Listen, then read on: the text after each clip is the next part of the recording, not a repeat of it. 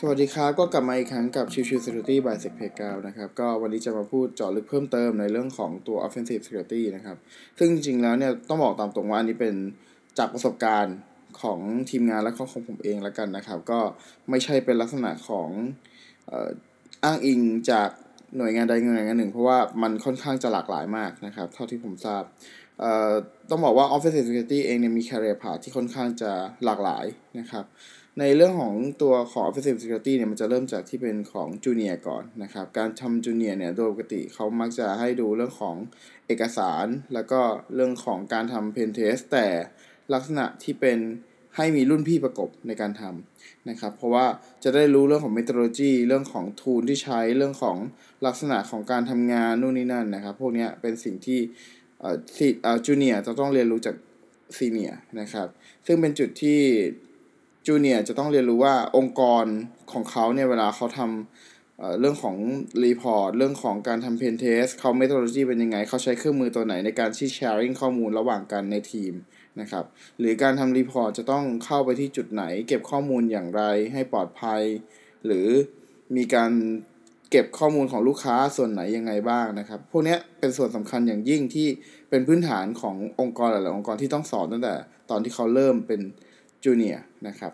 พอเป็น senior ก็เป็นลักษณะของการสอนน้องละแล้วก็มีเรื่องของการพยายาม tuning ตัวของงานให้มันกระชับมากขึ้นนะครับ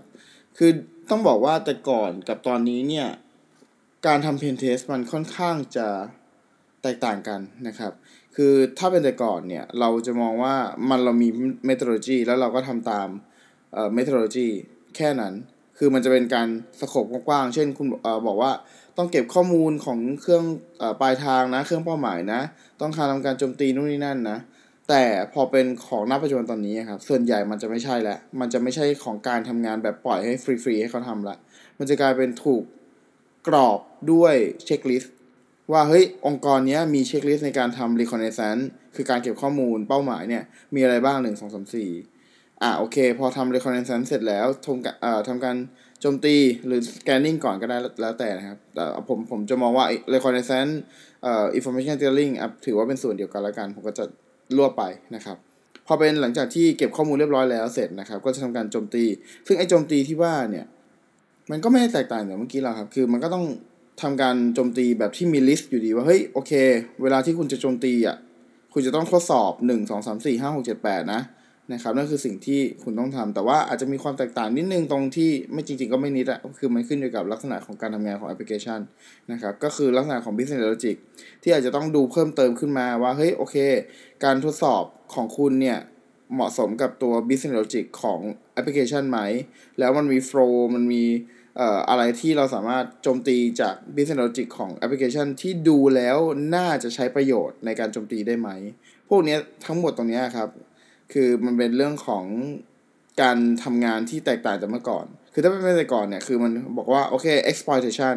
แต่คำว่า exploitation มันไม่ได้บอกว่า เอ้ย คุณจะต้องทำหนึ่งสองสามสี่แต่ว่าณปัจจุบันตอนนี้เนี่ยมันถูกตีกรอบด้วยคำว่า เฮ้ย คุณจะต้องทำอะไรบ้างหนึ่งสองสามสี่แทนนะครับ ซึ่งมันก็เท่าที่ผมเห็นนะ ในองค์กรส่วนใหญ่ไม่ว่าจะเป็นไทยหรือเทศ ก็เริ่มมี checklist ตรงนี้ขึ้นมาแล้ว เพราะว่า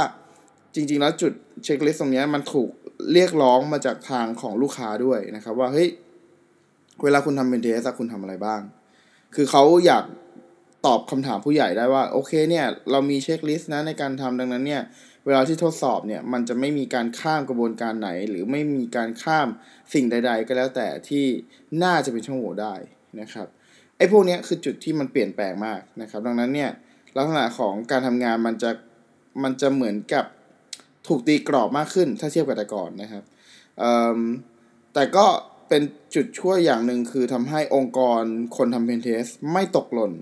ใดๆว่าเฮ้ยเราลืมทดสอบนั่นนี่หรือเปล่าอะไรพวกนี้นะครับนั่นก็เป็นจุดสำคัญเช่นกัน หลังจากที่เป็น senior มาแล้วก็จะขึ้นระดับไปอีกระดับหนึ่งอาจจะเป็นหัวหน้าทีมนะครับเป็น project manager หรือจะเป็นลักษณะของอันนี้คือ project manager โดยปกติแล้วแล้วเขาก็จะมักจะเป็นแบบนั้นนะครับ แต่ว่าถ้าไม่ใช่ คือ project manager เนี่ยก็จะเป็นดูแลทั้งในส่วนของเอกสาร แล้วก็ตัวของการร่วมมือทำแต่ว่าง่าย ๆ คือเอกสารตีเป็นเจ็ดสิบเปอร์เซ็นอีกสามสิบเปอร์เซ็นคือต้องมาคลุกในการทำเองบ้าง แต่ว่า มันมีโอกาสที่จะน้อยลงไปเรื่อยๆไอ้สามสิบเปอร์เซ็นที่ว่าเนี่ยที่จะได้ทำ hands-on เนี่ยจะน้อยลงไปเรื่อยๆ จะเหลือแค่สิบเปอร์เซ็นหรือ หรือยี่สิบเปอร์เซ็นแล้วแต่องค์กรนะครับ โอเคเอ่อหลังจากที่เราพัฒนาดีตัวขึ้นมาเป็นระดับ 3 แล้วนะครับ คืออาจจะเป็น project manager ก็ได้ หรือบางคนก็บอก เฮ้ย ผมไม่อะผมอยากได้เป็นแบบexpert ไปเลย เป็น specialist ไปเลย ก็อาจจะเป็นทำในเรื่องของทำ research โดยเฉพาะ security research โดยเฉพาะทางด้าน offensive ก็เป็นไปได้นะครับ สายงานแบบนี้ในไทยก็ยังมีที่เขาให้ให้ผู้ที่เบื่อกับการ pentest แล้วอะก็มาทำตำแหน่งนี้ละกัน มาคอยสร้าง zero-day มาสร้างหาช่องโหว่ใหม่ๆ ให้กับองค์กรแทนก็มีนะครับแบบนี้ ซึ่งมันเริ่มมีแบบนี้เพิ่มมากขึ้นเรื่อยๆ เพราะว่าอย่างที่ผมบอกมันงานมันเริ่มเบื่อน่าเบื่อมากขึ้น เพราะว่ามันถูกตีกรอบมากขึ้นนะครับ แต่ว่า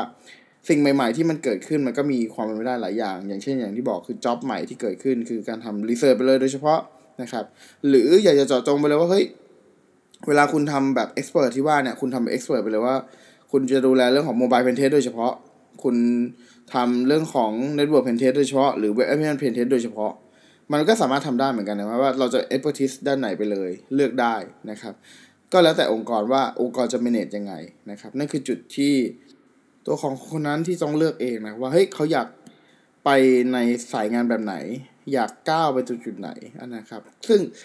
มันก็แล้วแต่อีกแหละ คือบางองค์กรเนี่ยเขาอาจจะมีในเรื่องของ expertise หรือบางองค์กรจะบอกเฮ้ยพอเวลาคุณจบแล้วอะคุณ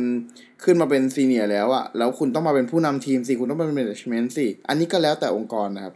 คือเราตอบไม่ได้ว่ามันองค์กรทุกๆอันจะเป็นแบบนั้นที่ผมยกตัวอย่างไหมนะครับ แต่เท่าที่ผมทราบนะครับก็